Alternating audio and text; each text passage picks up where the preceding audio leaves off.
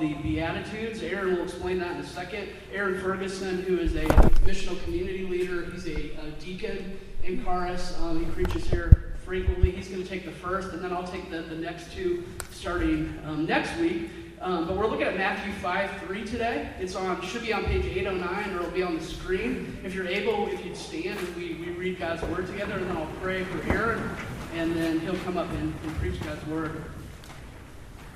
So Matthew 5 3.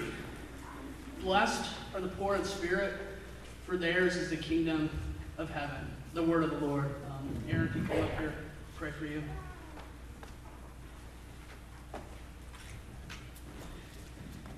Father, um, we're thankful for um, those that you've gathered here in our body. I'm, I'm so thankful for Aaron and for Caitlin, um, for their heart for you. Um, just how I have seen um, so much how they exemplify what Aaron's going to talk about here today. Um, we want to see this more and more in us, Lord, for us to see things as they really are. Um, us uh, in great need of you and not having what we need in and of ourselves, Lord. Um, work that in us and use our brother Aaron as he preaches today. Um, just give him a confidence in you as he stands up here and, and just takes on a um, just a, a, a weighty task, um, standing before you, standing before your people. Um, just use him, I pray, and, and just give him joy as he, he proclaims your word. Give us open, hungry hearts, I pray. Humble hearts, willing to receive, ready to receive. In Jesus' name, amen.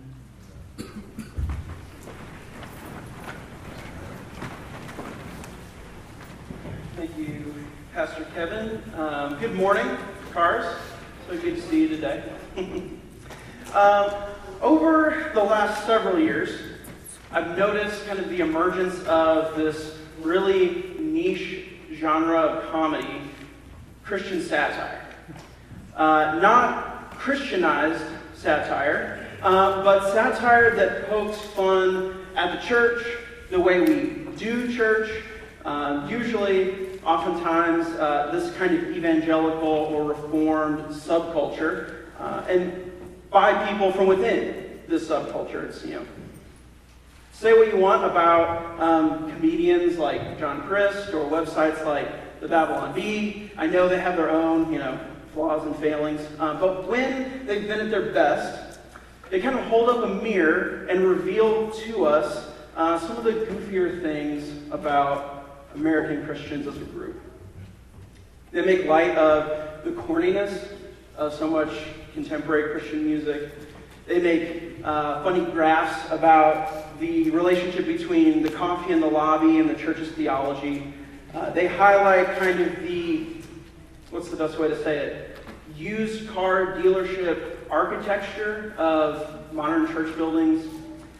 I could go on. You've seen the articles and the you know, videos. But maybe the most common thing that they all pick on as a group is this churchy language that we have that's kind of become known as Christianese. And maybe you're here this morning, you're a Christian, and you're like, oh yeah, I know exactly what you're talking about when you say that. Uh, maybe you're here this morning and you're not a Christian, and you're thinking, at least they're self aware enough to know that they do this. Um, that this phenomenon. I watched a video uh, kind of making fun of this Christianese language the other day. Uh, two ladies, they're hanging out at a restaurant, they're waiting for the rest of their group. They're hanging out, they're talking, and then, you know, their pastor walks up to meet them. You know, the girl says, Oh, hey, so good to see you, Reverend Brother Pastor Ted. Uh, how's your walk been this week? I pray that you have traveling mercies on your way back into town. The pastor says, You know, it's been well. I've really had a hedge of protection surrounding me on all sides. Good to see you two are spending some time with each other, life on life. Yeah, it's been great. We're just waiting for the rest of our fellowship collective to get here. Uh, after breakfast, we're going to go do some soul winning. I have to admit that even as I typed those sentences out, uh, Microsoft Word just threw blue squiggly lines all over the place. like, uh, you know, those words don't mean anything when you put them together like that, right? But that's Christianese. It's the language of our little subgroup. And uh, sometimes we can latch on to certain words or phrases. Uh, we can overuse them, even misuse them, to the point where we're not even sure what it is that we're talking about anymore. Uh, let alone how hard that would be to understand if you weren't in our subgroup, you know, weren't in our churchy culture. And so I sat down last week to, to study this beatitude, to study um, the Sermon on the Mount, and I just couldn't help but think that this is all the churchy words smashed into one verse. Um, you know, it sounds so spiritual on its surface, but what does it actually mean? The Beatitude, you know, in its purest form, blessed are the poor in spirit, for theirs is the kingdom of heaven. I mean, when was the last time that someone at your MC told you that they had been really poor in spirit this week? Um, I've never said that in my MC. I've never had anyone say it to me uh, in any group that I've ever been in. But it sounds so spiritual, and we would probably all say, it's good to be poor in spirit. We should all be poor in spirit. Possible. So let's dive into this short little verse together. I want to help us get a grasp on what exactly Jesus is saying and why we need to hear it.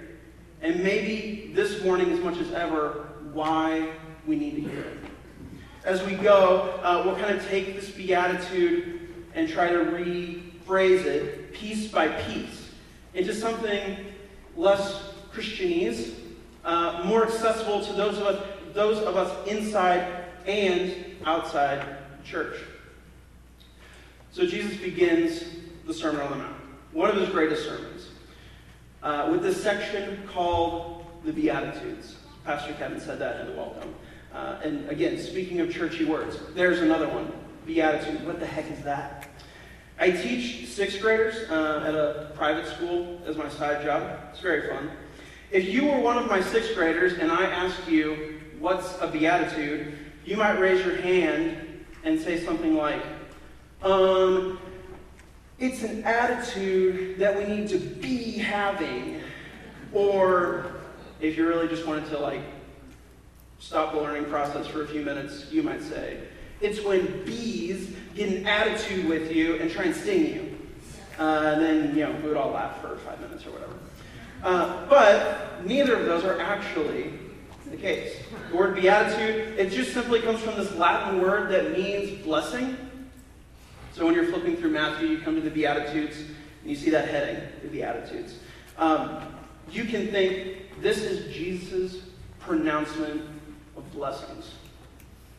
And we'll start there with the word blessed, or blessed, or just blessing, however you say it. Um, let me let you in a little bit on how the sermon sausage gets made. Most of the time, when I'm studying through a passage, I'll find, I'll highlight, you know, a key word, you know, that needs a lot of attention. What does it mean when Jesus says the word hell? What is Paul talking about when he says the word head?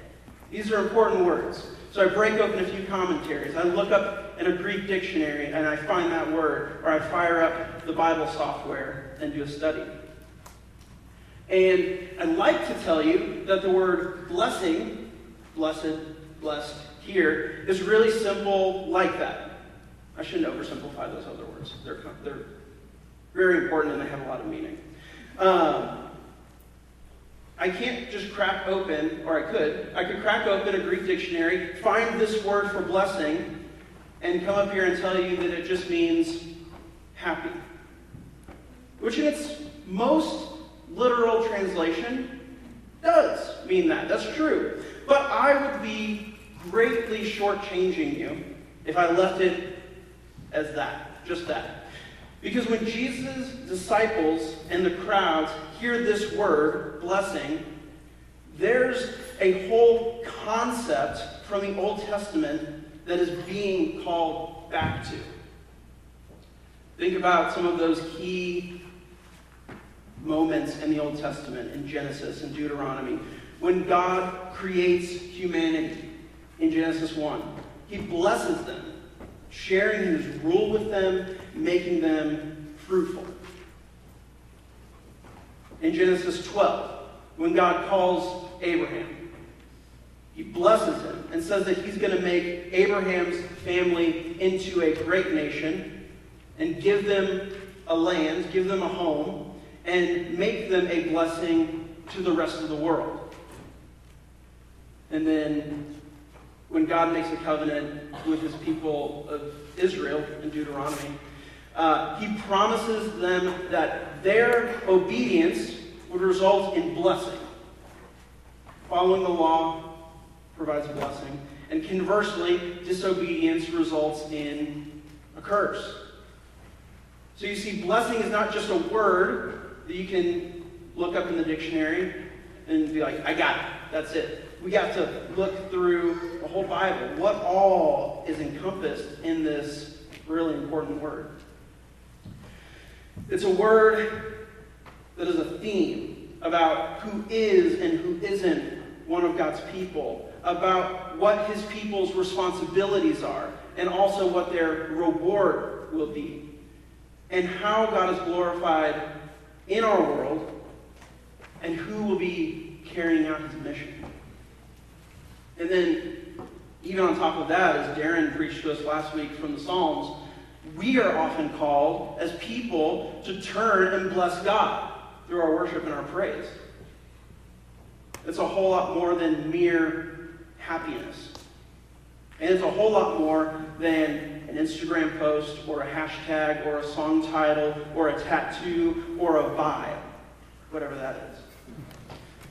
This is how um, Tim Mackie from the Bible Project put it on one of his podcasts recently.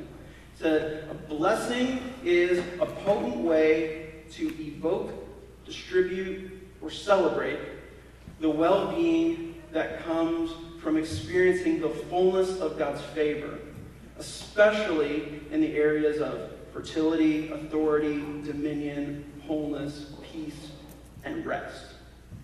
That's kind of a lot. Um, but experiencing the fullness of God's favor. That's more than happiness. And that's kind of the idea that I'd like to, if we can boil it down, you know, use that idea, experiencing the fullness of God's favor, while at the same time keeping in mind the rest of the themes and promises that go along with this word. Blessed are the poor in spirit.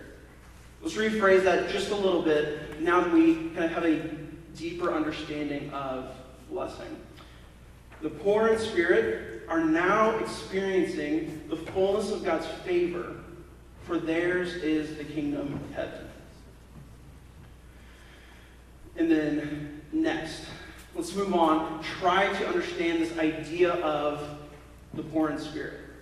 Similarly to blessing, poor in spirit is more than the sum of its parts. It's more than something you can flip through a dictionary and just look up. It's an identity that's developed throughout the whole Bible up until this point. And I'd like to kind of camp out on this phrase for most of our time here this morning. Uh, to be completely honest, again, uh, this was really, this really was a tough phrase to figure out. There seem to be two different camps of understanding the more I study. The first said that to be poor in spirit means to be spiritually and morally bankrupt due to our sin. And then the second group said that to be poor in spirit means that you are quite literally economically deprived. I went back and forth, meditating, meditating, studying, praying. It just really felt like though neither of those descriptions quite cut it. Um, regarding the latter, that it means simple, not simple, but just um, economic poverty. Uh, if that's what Matthew meant, he could have just used the same version of the Beatitude that Luke does in his version. Just says, Blessed are the poor. It's from uh, Luke's version of the Sermon on the Mount. The fact that Matthew adds the in spirit doesn't deny that element of poverty, but it should also lead us to believe that there's more going on when he says this. Um, and then the former idea of being spiritually, morally bankrupt is a very common understanding of this beatitude, uh, especially in a lot of the kind of theological circles that we run in as a church. But here's why I wasn't quite convinced. As we look at the rest of this list of Beatitudes, I don't want us to see a checklist of moral strivings, stuff that we need to roll out of bed every day and make sure I was poor in spirit today, make sure I was pure in heart. I want us to look at these Beatitudes and see Jesus. So, to the rest of the guys on the preaching team, I'm going to try really hard not to steal your sermons the next few weeks. But really quick, if you've got your Bible still open on that page, look at that list. Jesus is the perfect mourner. He's the perfectly meek one. He's the hungriest to have justice and righteousness, the perfectly merciful, the purest in heart, the perfect peacemaker. And he faces the pinnacle of persecution. So, seeing the Beatitudes in this light, I think, should make sense if this whole sermon is about what life is like in the kingdom of God, then it makes sense that the life and the values of the king are the first things out of his mouth. So Jesus is the epitome of the poor in spirit.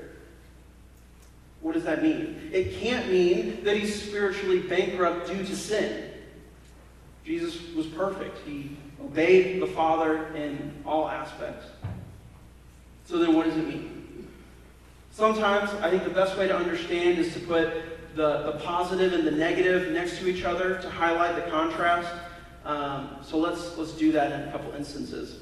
Uh, one commentator said this He said, We need to remind ourselves that each beatitude is a reversal of cultural values, especially in Jesus' culture, but even still in ours.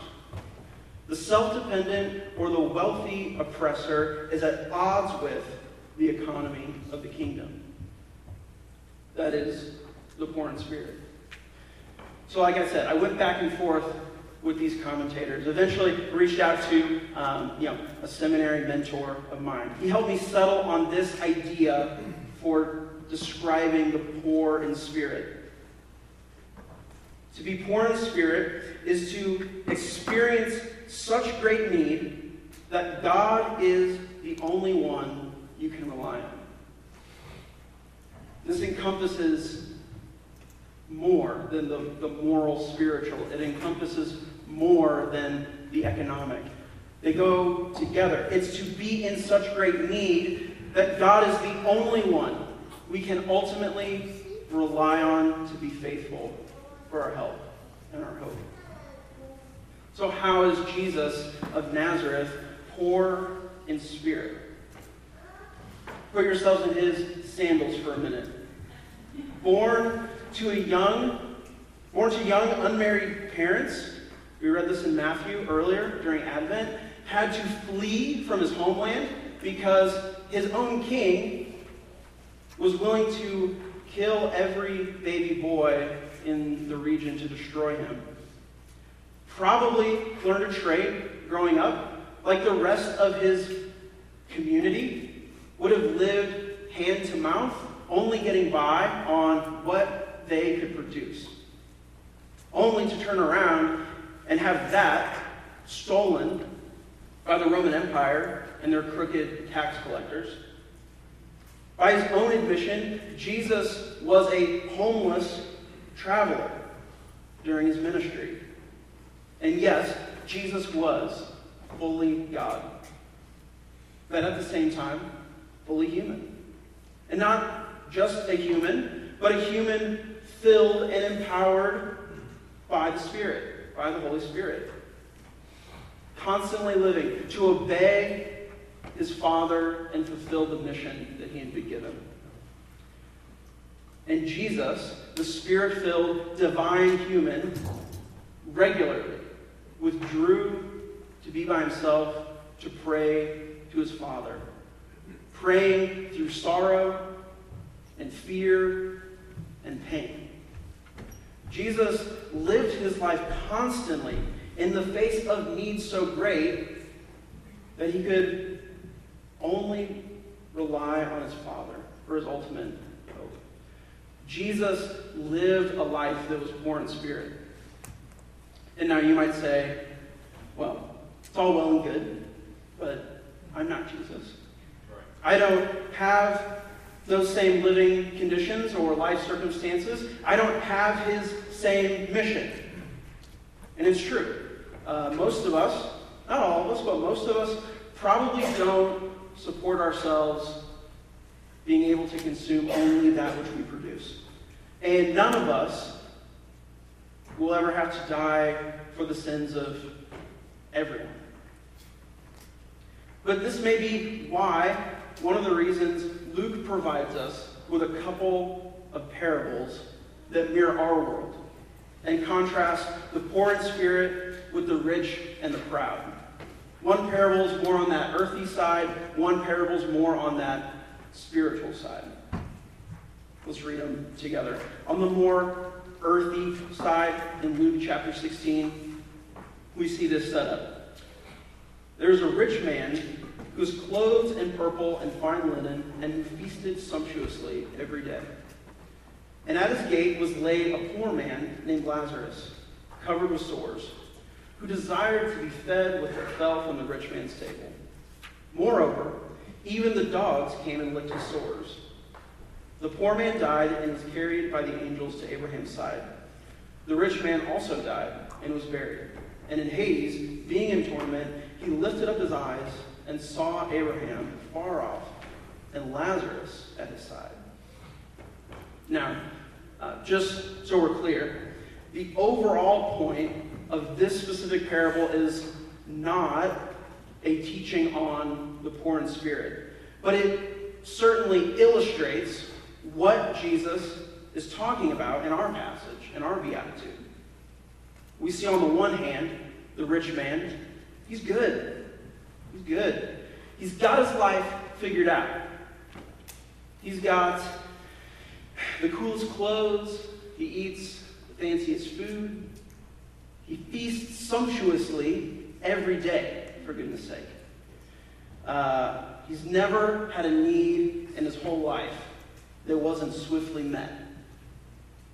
He's a self sufficient success.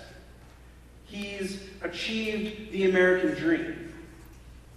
Sorry to get all up in your business all of a sudden. But it's a reality that in our day, so many of us are more rich man and less Lazarus. It's just our reality. And then looking at Lazarus on the other side of the parable. Literally, economically, has nothing. Poor, covered in sores. Forget about feasting sumptuously any day of the week. He'd just be happy to consume a crumb. He's got no one that cares for him. He's just been dropped at the gate of this guy. He has to live every moment of his life trusting that God will send someone to meet his needs. And then, in the end, to which of these characters does the care and the comfort of the kingdom come to? To the poor in spirit. And then that second parable, just a couple chapters later, kind of on the more spiritual side. In Luke 18, Jesus tells us a story about a Pharisee and a tax collector. They're sharing the temple together. Let's read it. He also told this parable to some who trusted in themselves that they were righteous and treated others with contempt. Two men went up into the temple to pray, one a Pharisee and the other a tax collector. The Pharisee, standing by himself, prayed thus God, I thank you that I am not like other men, extortioners, unjust, adulterers, or even like this tax collector. I fast twice a week. I give tithes of all that I get. But the tax collector, standing far off, would not even lift up his eyes to heaven, but beat his breast, saying, God, be merciful to me, a sinner. I tell you, this man went down to his house justified rather than the other. For everyone who exalts himself will be humbled, but the one who humbles himself will be exalted. And so, this Pharisee, he shows up to the temple, possibly in a purple garment of his own. And he's the richest man around, spiritually. The worst part is that he knows it. He prays, Oh God, thank you so much. It's like an acceptance speech at an award show. Thank you so much for making me an awesome Pharisee, not an evil, treacherous tax collector like that guy. Thanks for giving me all this money that I get to give away. Thanks for giving me so much food that I can fast from. It's the definition of haughtiness. And then, of course, the tax collector. He is a lying, thieving thug. He's a sellout and a snake. He's got no friends or family or community. He's the kind of guy that if he texted you and said he was coming over to your MC, you would make sure to put out plasticware instead of silverware. He's got nothing spiritually, and he knows it.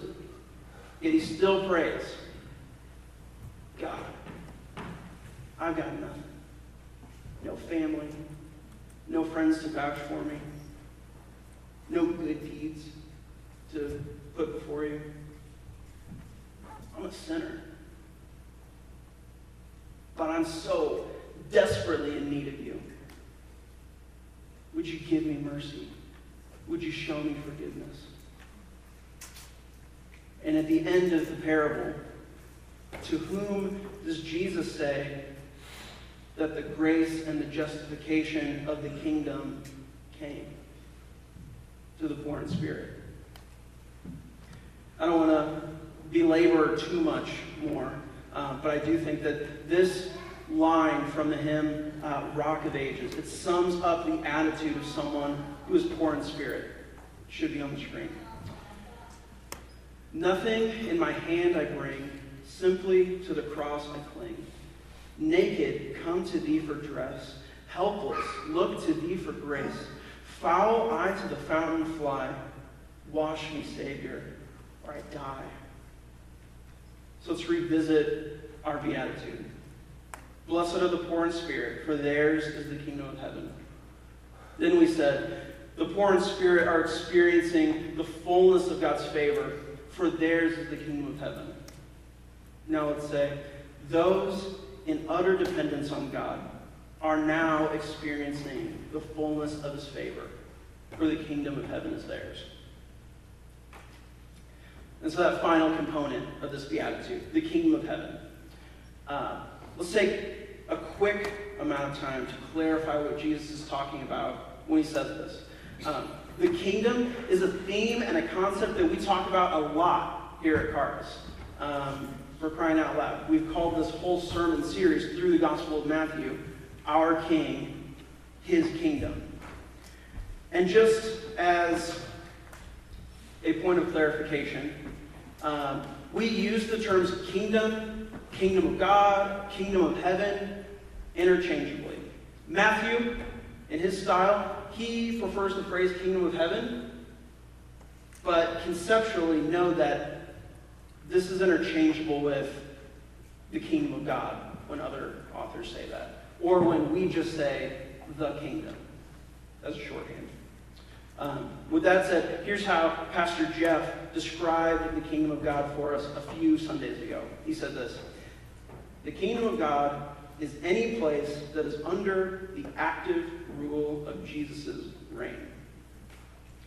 And that's where I want to start from when talking about this beatitude. Um, I tell my sixth graders very often that Jesus' primary mission was to bring God's kingdom from heaven to earth. And you might look at me, you might say, that's an oversimplification. Uh, you're leaving out some important stuff. But I am so convinced that Jesus bringing the kingdom encompasses everything else we talk about when we talk about the gospel. For Jesus to bring us under his rule, we must be renewed as a people by the forgiveness of our sins that Jesus secured when he died on the cross. Not just us, but our world has to be remade. Has to be remade by that life giving power of the Spirit that Jesus unleashed when he rose from the dead. And when Jesus' people live under his rule in any place, his goodness, his grace, his justice, his righteousness, they transform communities of people. Transform communities of people. Um, I spent a lot of time racking my brain about the best way to say this, um, and I ended up with a word that might chafe us a little bit. Um, so give me just a, a chance to explain. But every local church ought to be a kingdom colony. And yeah, I recognize that that word colony does have some baggage to it. And yeah, local churches ought to be outposts or embassies of the kingdom of God.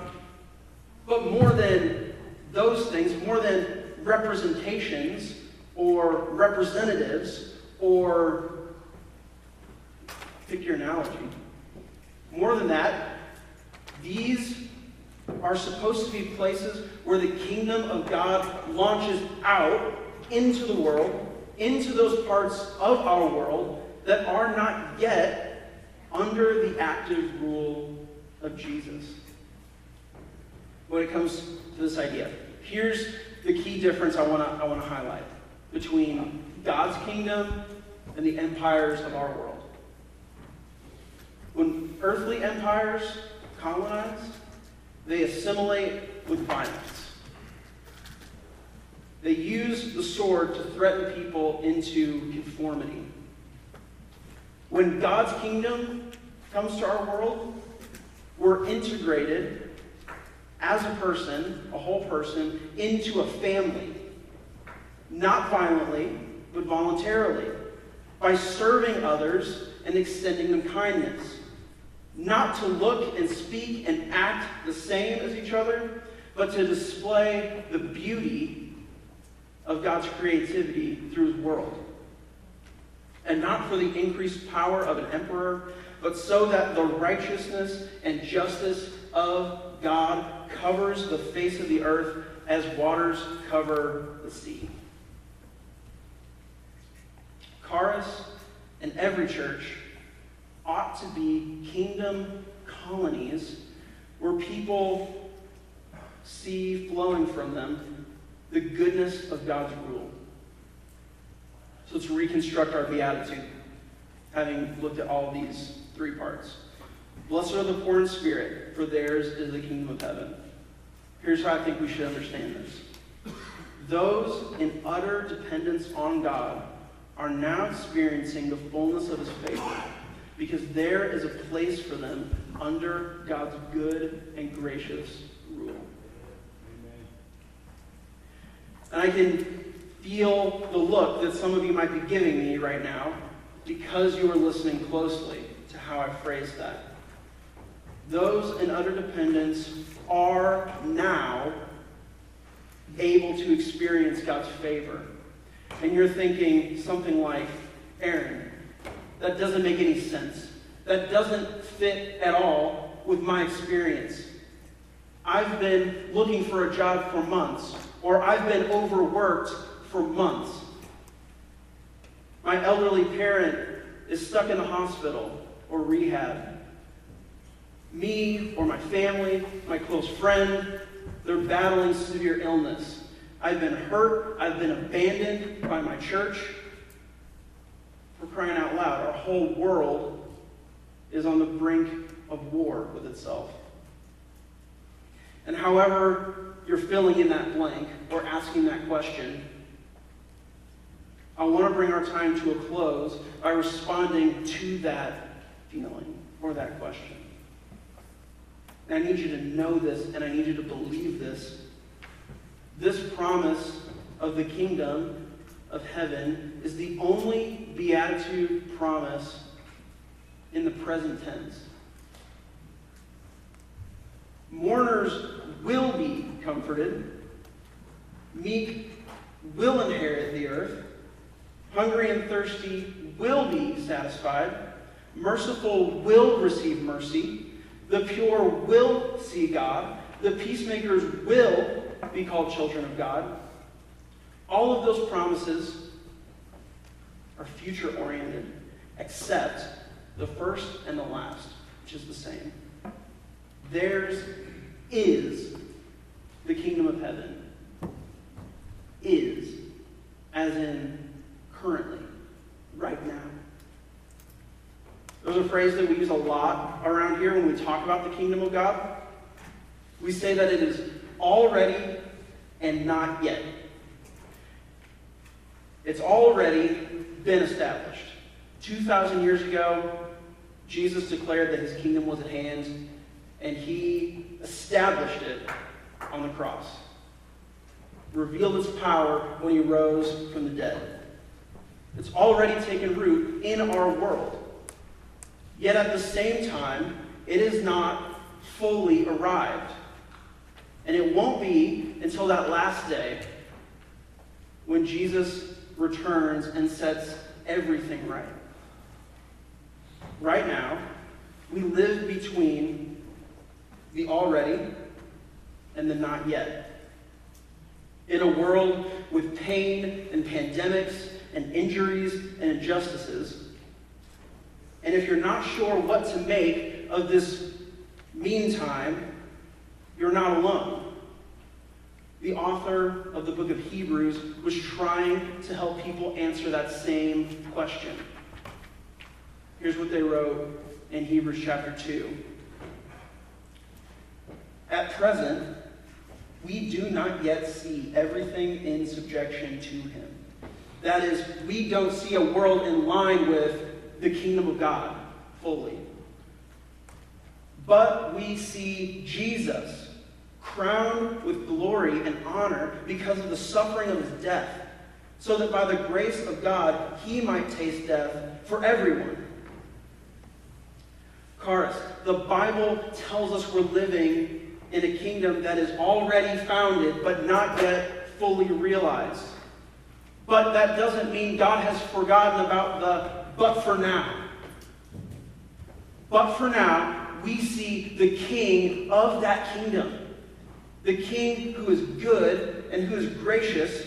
The king who would become poor in spirit, who would suffer and who would die for us so that we could have the hope, we could have hope in the but for now. Friends, it's this king who brings the hope and the reality of God's not yet into the right now, into the but for now. It's this king who asks you, who asks us to trust him and to follow him and to hope in him. Let's pray. Father, uh, you are good and you're gracious and you're generous in how you bless us and rich in mercy towards us. And uh, we are poor in spirit. We're so deeply in need of you for so many things. God, we long together for that day when your kingdom is fully here. God, I've got dinner plans tonight, but I pray that, to, that even like today, that that might be today might be that day. We pray that God, you would end wars and sicknesses and death in our world. God, as we wait uh, patiently, give us strength to hold on to Jesus. God, we thank you for the blessing of his life and his death and his resurrection. Would we remember those things and not take them for granted? Father, be with us the rest of our morning as we worship you. Um, give us unity with each other um, at your table, around your son. Uh, it's in his name that we pray. Amen.